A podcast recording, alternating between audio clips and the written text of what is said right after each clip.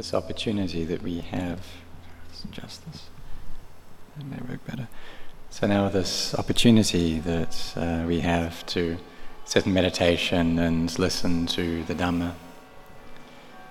So in listening to the Dhamma, if we do that well, then wisdom will arise. If we listen while the mind is in a state of peace. So while we are listening, we can know the breath, the in breath and the out breath as well, which means that we have mindfulness. And we put down all thoughts, all proliferation. We leave all of these things aside. All of the thoughts about that which has come to pass already, or that which has yet to be so the things of the past, the things of the future, we lay all of that aside. So, in order to see and understand the Dhamma, our mind needs to be in the present moment. So, therefore, if the mind is scattered, if it's restless, then we won't be able to understand the Dhamma because we're not contemplating, so we won't see the Dhamma. But if the mind has a degree of peace, then we can understand the Dhamma little by little. So we see there are these three kinds of happiness. There's the happiness in the world, the happiness of samadhi, and the happiness of wisdom. And all humans desire happiness, that no one wants to suffer. But when we want this happiness, most people go about getting it in a way that causes harm to others. They harm others for the sake of their own personal happiness. So, this is a kind of happiness, but it's that without virtue or morality. It's on the level of a puthujjana, so someone who's thick with the defilements. And this is why the world is in such a chaotic state. But if we're going to find a higher happiness, well, it's that of a kalyana jana, of a good or a beautiful being, one with a beautiful mind. So, someone who is generous and someone who is virtuous. And when we're generous, we're virtuous, then we don't harm other people or other beings. We're able to have a degree of control over our actions of our body and our speech. We keep these precepts, and so there's a peace that comes out through our actions. And the benefits of having these precepts, silena sukhating this becomes a cause for happiness, a happiness in sila dhamma, in this uh, moral integrity. But even though we have that, the mind can still be chaotic, can still be quite a mess, can still be all agitated, can still be gloomy. We want happiness, but sometimes it can be really difficult for us to get that. And then when we do get it, we cling to that happiness, and then that becomes a cause for suffering to arise. So, the thing that we really wish for is peace. And in, so we come to train in samadhi so that this can arise. So I asked you already who wants jhanas, who wants a still and peaceful mind, who wants to get samadhi. And everyone put their hand up. And before I ordained, I would have uh, done the same. And really, I did, but it was like an internal hand that I put up that I wanted this uh, samadhi. And jhanas, I wanted even more. Because I knew that if we're going to get this peace of mind that will come about through samadhi, the state where the mind isn't shaken, if we meet with a sense experience which is the stimulus for liking to arise, but the mind doesn't shake through that. If we meet with sense stimu- a sense object which is the stimulus for disliking to arise, then the mind doesn't shake through that. Because it's normal being in this world that we meet with these things. There's praise and there's blame, isn't there? That there's gain and there's loss, there's praise, there's blame, there's fame and disrepute, and there's pleasure and pain. And so these eight worldly dhammas are things that everyone who is born into this world needs to meet with. And if the mind doesn't have stability to it, then it will always be running after these things. Getting involved in pleasure towards them sometimes and displeasure at other times. And so it's like that when the minds of beings are engulfed in this world, that this is just their nature to be this way. Even though you may be virtuous, have sila dhamma, but the mind is still in the world, and so it follows all of these sense experiences like this. And so that's its nature, it's normal for it to be that way. And it's normal because there's avijja, tanha, upadana. So there's ignorance, craving, and clinging in the mind.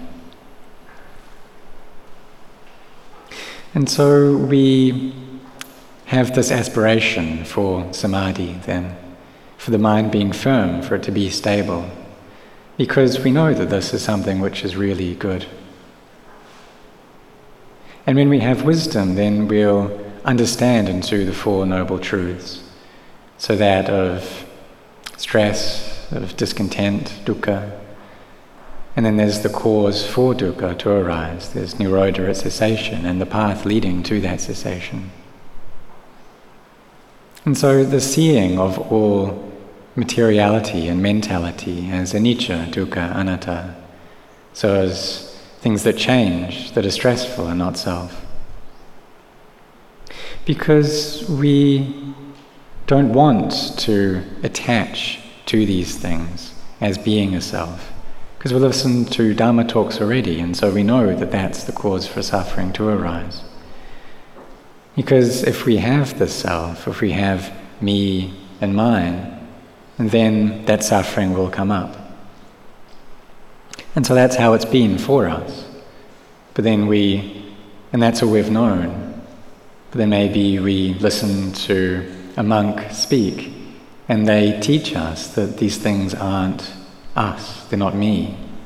That physicality, mentality, it's not me, it's not you. But the mind still clings, it still attaches, it still has this self. Even though we know that that's the cause for suffering to arise, even though we don't wish for it to be that way.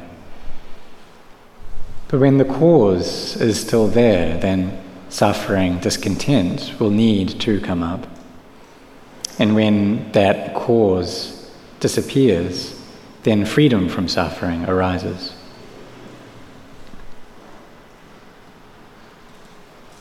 So when so when that happens, this nirodha comes up. But this doesn't just happen all by itself. It doesn't happen haphazardly that if we have these defilements, if there's still craving, and we don't do anything, then suffering will constantly be appearing. If we just get delighted in this world, the things of this world, then the defilements grow and grow, they don't get less. And it's the nature of defilements to be that way. So when we start seeing the drawbacks of this chaos, of things being a mess like this, then we start asking ourselves, why? Why is my heart such a mess? I want peace, so why is it not peaceful? I don't want for it to be thinking all over the place, so why is it doing that? I don't want for anger to arise. Because everyone knows that this is something that isn't good. We don't want greed, hatred, and delusion. So, why are our minds this way? And we take this heart to be us, don't we? That we don't like these things. We want to get rid of at least some of the defilements. We want to gain at least some samadhi. So, therefore, we need to train. So, we've read some Dhamma already, listened to Dhamma already.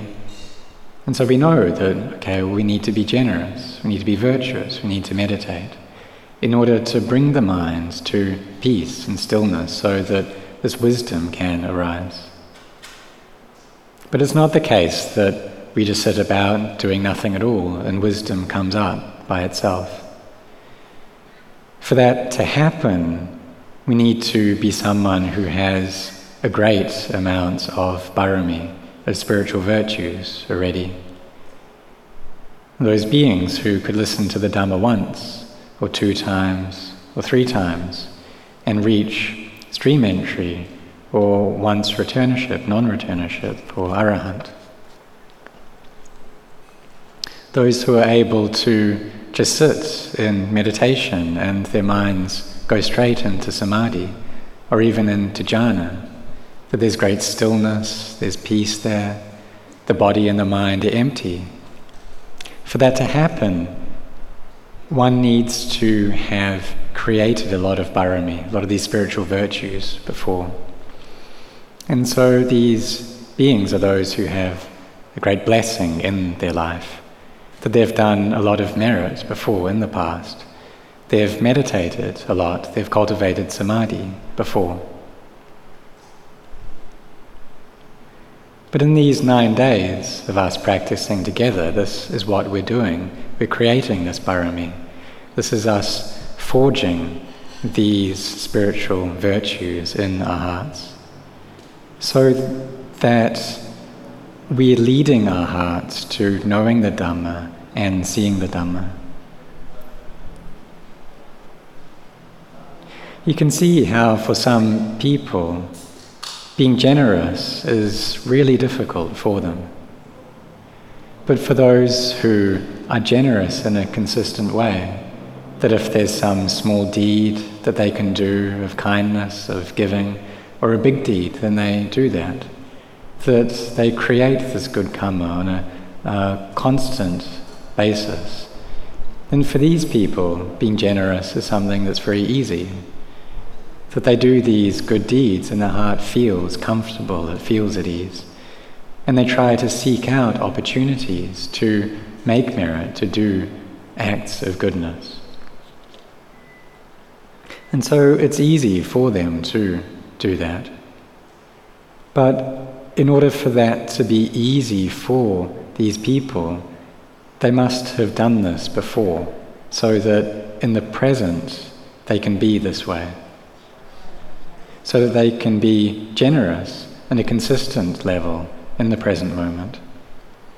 And they see the benefits of this, the benefits of being generous, the drawbacks in being stingy. Says the benefits in generosity, the benefits of virtue, and then for those who see the drawbacks in the chaos of the mind, then they'll see the benefits of seeking out inner peace. So, this is the case for all of you here who have come here. And what this shows is that all of you have created a lot of merit and a lot of barami, spiritual virtues, already so that you have this intent to come and to practice. There's this wish to know the Dhamma, to see the Dhamma. And some people ask, to do that, to know the Dhamma, see the Dhamma, is it necessary to be in a state of jhana? We can look at uh, the Brahmin, Añña Koṇḍañña, that when he listened to the Dhamma, his mind wasn't in a place of complete stillness, so that he wasn't thinking or contemplating at all. Because if he didn't contemplate while listening to the Dharma of the Buddha, then he would have just been abiding in that state of happiness of jhana, but he wouldn't have seen the Dhamma.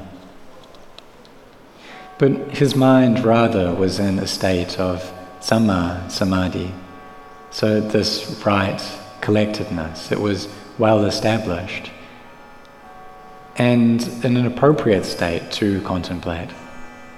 So while he was listening, he was contemplating in line with what he was listening to.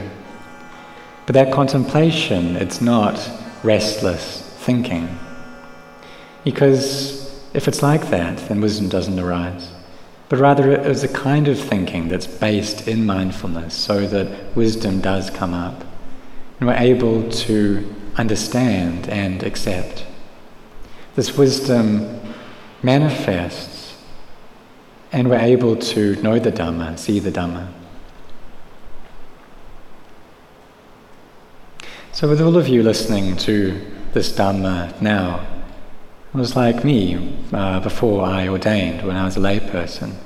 I was interested in listening to the Dhamma just like all of you. And my mind was in a really chaotic state as well. But previously, I'd sat in meditation um, some years before, and there was stillness and peace in my mind. But eventually I gave that up and I didn't do it anymore. And then I got involved in this deluded delight in the things of this world, in the sounds and the sights, the tastes, tactile sensations. But eventually I saw the drawbacks of this, the drawbacks of samsara, of a mind which is chaotic. And so I started up training again, started up meditating. And so I was generous, I'd keep the precepts, just like all of you, listen to the Dhamma as well. And then eventually I listened to a talk by Ajahn Chah, and he was talking about liberation and convention, uh, vimutti and sammuti. And this was really incredible listening to this. Because I had attached to all things, all of these conventional things, all of these things in the world. I really thought that like a Dharma hall actually was a Dharma hall. Really thought that there were such things as uh, lay people and monastics, so these were real things. That there was big size and small size, that material things will have different names.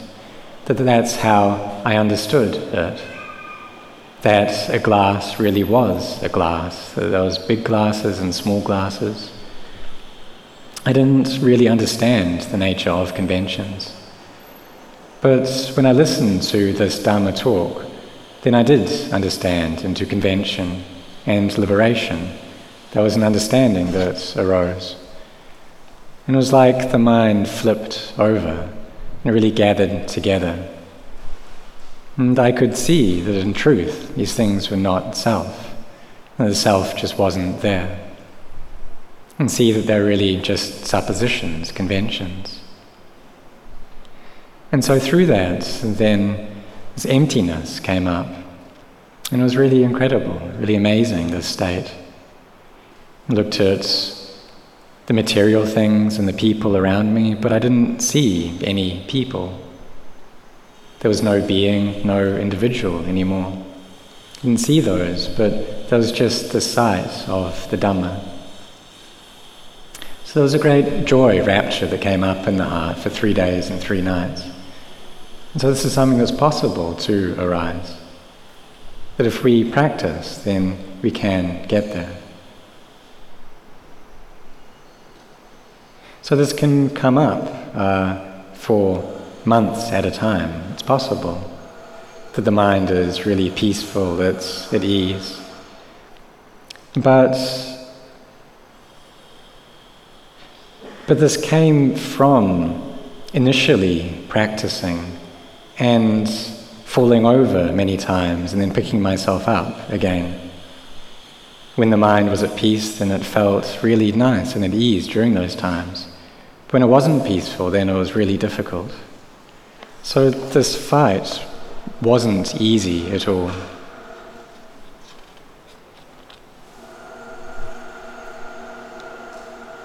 So if we carry on practicing, then it's possible that this peace will come up for us. But the so the times that this does come up, then we feel like, okay, I, I can probably do this, I can probably do this practice. But the days that this peace doesn't come up, then it feels like the defilements are just overriding uh, the heart. Greed, hatred, and delusion come up, and we can't take it. We just carry on going with it, carry on trying to practice. And so we carry on with cultivating our barami. And we're fortunate, well, that's fortunate, in being close to Krubajan, being close to Ajahn Chah, that he taught me until I was able to understand, in this deep understanding of the Dhamma. So this samadhi arose and there was coolness and peace in the heart. And then next, this came up for months at a time, for six months, even for a year, that there was this peace there. And so it's possible for this to happen with samadhi. So, therefore, for us, we shouldn't become dejected or discouraged, but rather really set our hearts on this practice. So we make this determination that what we want is samadhi, that what we're after is magga, phala, nibbana, the paths, the fruitions, and nibbana. And so we bring up this truthfulness there, this determination of truth, and then really set our efforts on that. It's not that we bring up a determination and we just don't do anything, but rather we set our hearts and then we follow through with that. But we need to put in our efforts, we need to have a mind which is focused.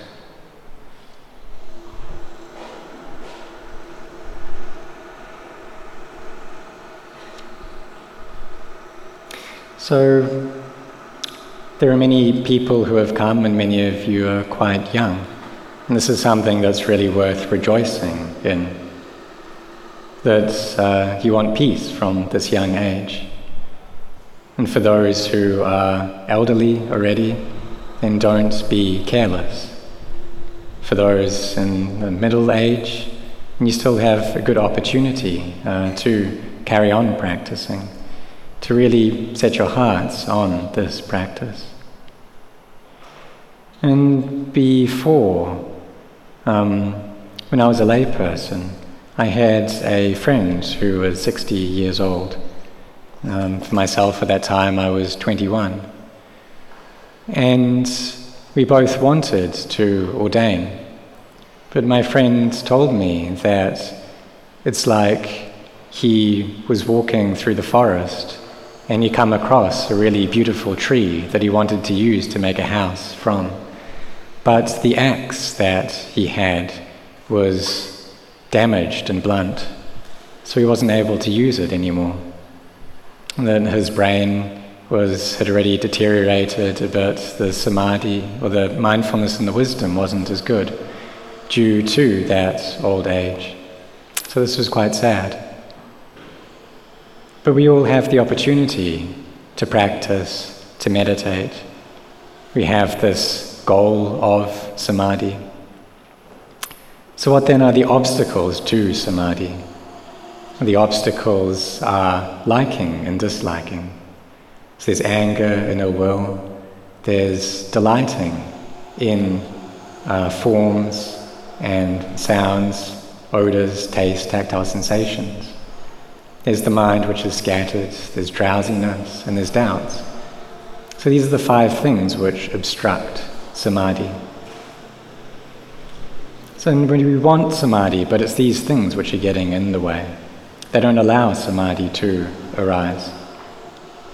When our eyes see something, there's, then there's liking or disliking towards that. Maybe we get over that, then drowsiness arises. And then there's restless thinking in the past and the future. The mind gets involved in doubts and uncertainty again And so this samadhi never becomes firmly established. So the Buddha said we should seek out methods to have as a mainstay for our heart, for it to become firm. So we can recite Buddha, Dhammo, Sangho. We can know the in and out breath, having mindfulness there. We need to have something to tie our minds down to, a meditation object to use. And when we have that, then when we receive a sense impression, then we don't attach to it, or maybe there's just a little bit of attachment, there's a bit of liking and disliking that come up, but we're able to contemplate that. And so we can ask ourselves, well, why would I want to be involved in that? That I need to die, don't I? So, what's the point in being delighted? What's the point in being averse when I need to die? Why would I want to have aversion towards something? That there isn't me, there's no me, there's no them. This anger, it doesn't have a self. It's just the ignorance in the heart that, that brings this up. And so, really, there's nothing which can make us become angry that if our hearts have um, immunity, if they're strong, then they won't be able to ang- become angry. But the fact that they do is because they have these germs within them the germs of ignorance, craving, and clinging, that there's still a self.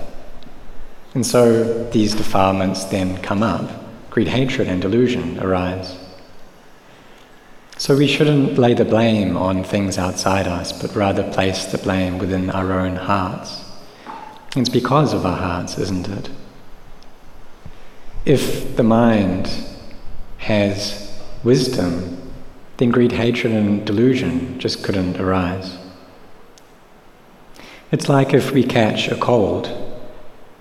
The reason we've got that cold is because our immunity has fallen that really the, this virus or these bacteria, that they're all over the place all the time anyway. And if someone's immune system is working well, then they won't get it. But if their immune system isn't good, then they do catch that. It's because the body isn't healthy. It's because we haven't been eating well, we haven't been exercising, we haven't been looking after the body. And if we do, then uh, these germs, then they, uh, even though they're there, the, mind, the body can fight with them. And so it's the same that if the mind has this immunity, then it'll be able to fight with all these sense impressions. So, which means that if we're with our kammatthana object, our meditation object, that if our mindfulness is well established like that, then our samadhi becomes more and more firm.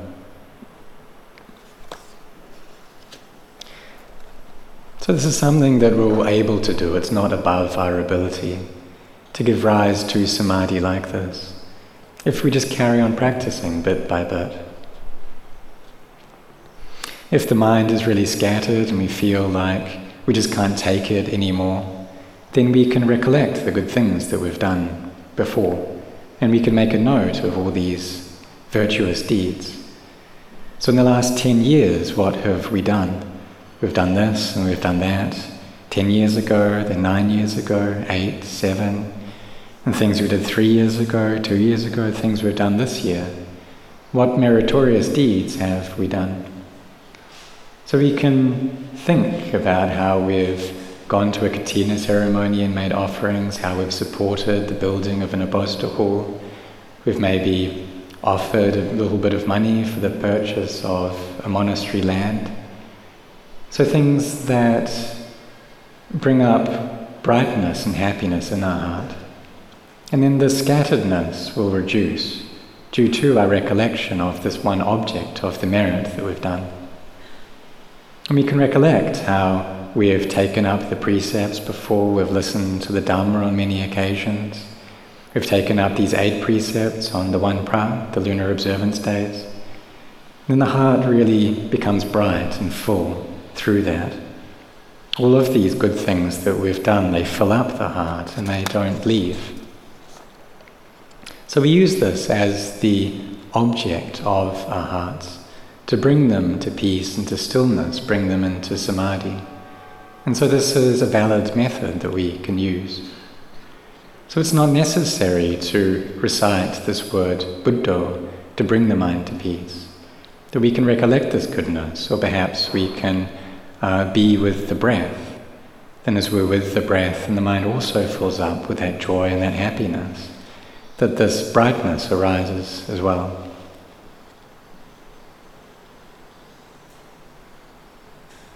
And when the samadhi becomes firm, then we contemplate into conventions and liberation, can see all things as just being conventional, and then this vimutti, liberation, appears. And so the mind reaches a state of contentment, of great inner happiness.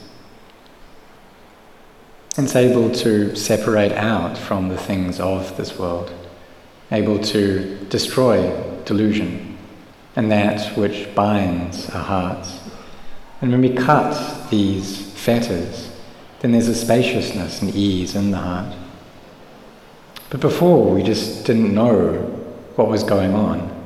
We didn't know that there were these fetters binding our hearts because we've been used to them. They've always been there.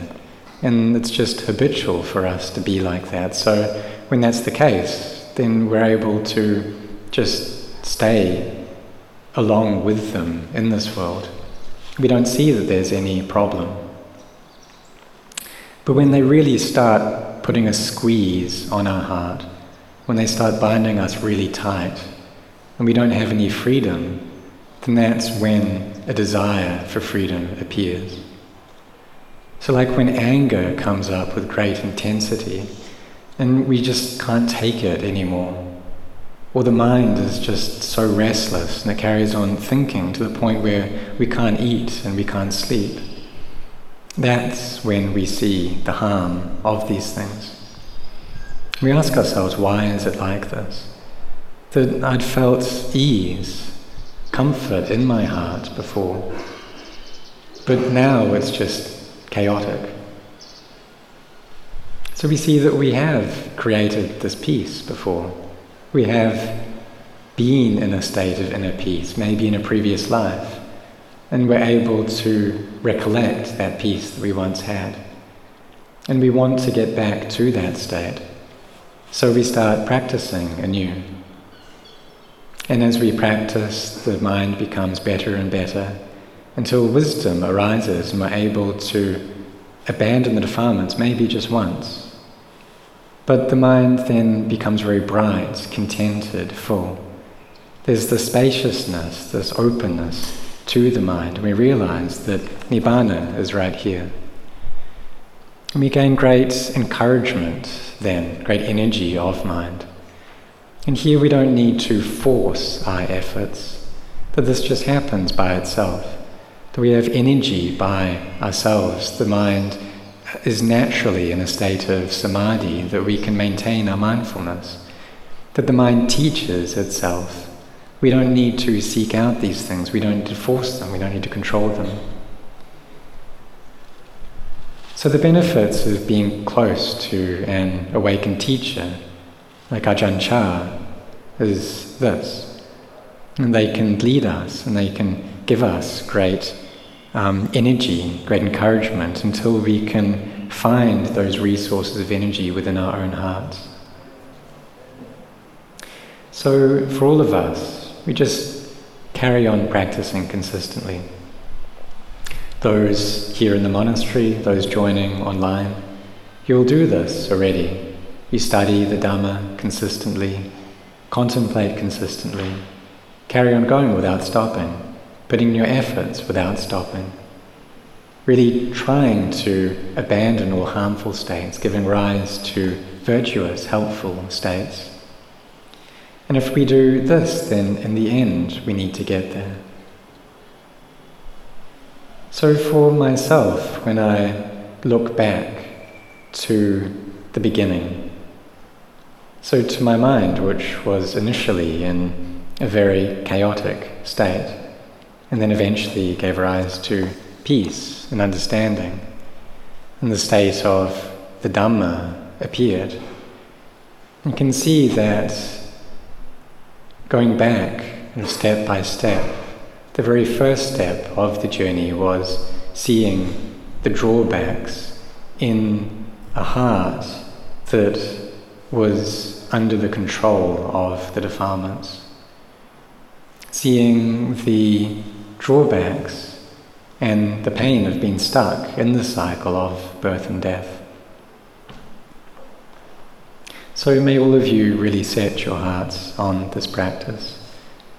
And one day you'll need to get there if you just carry on practicing, carry on meditating.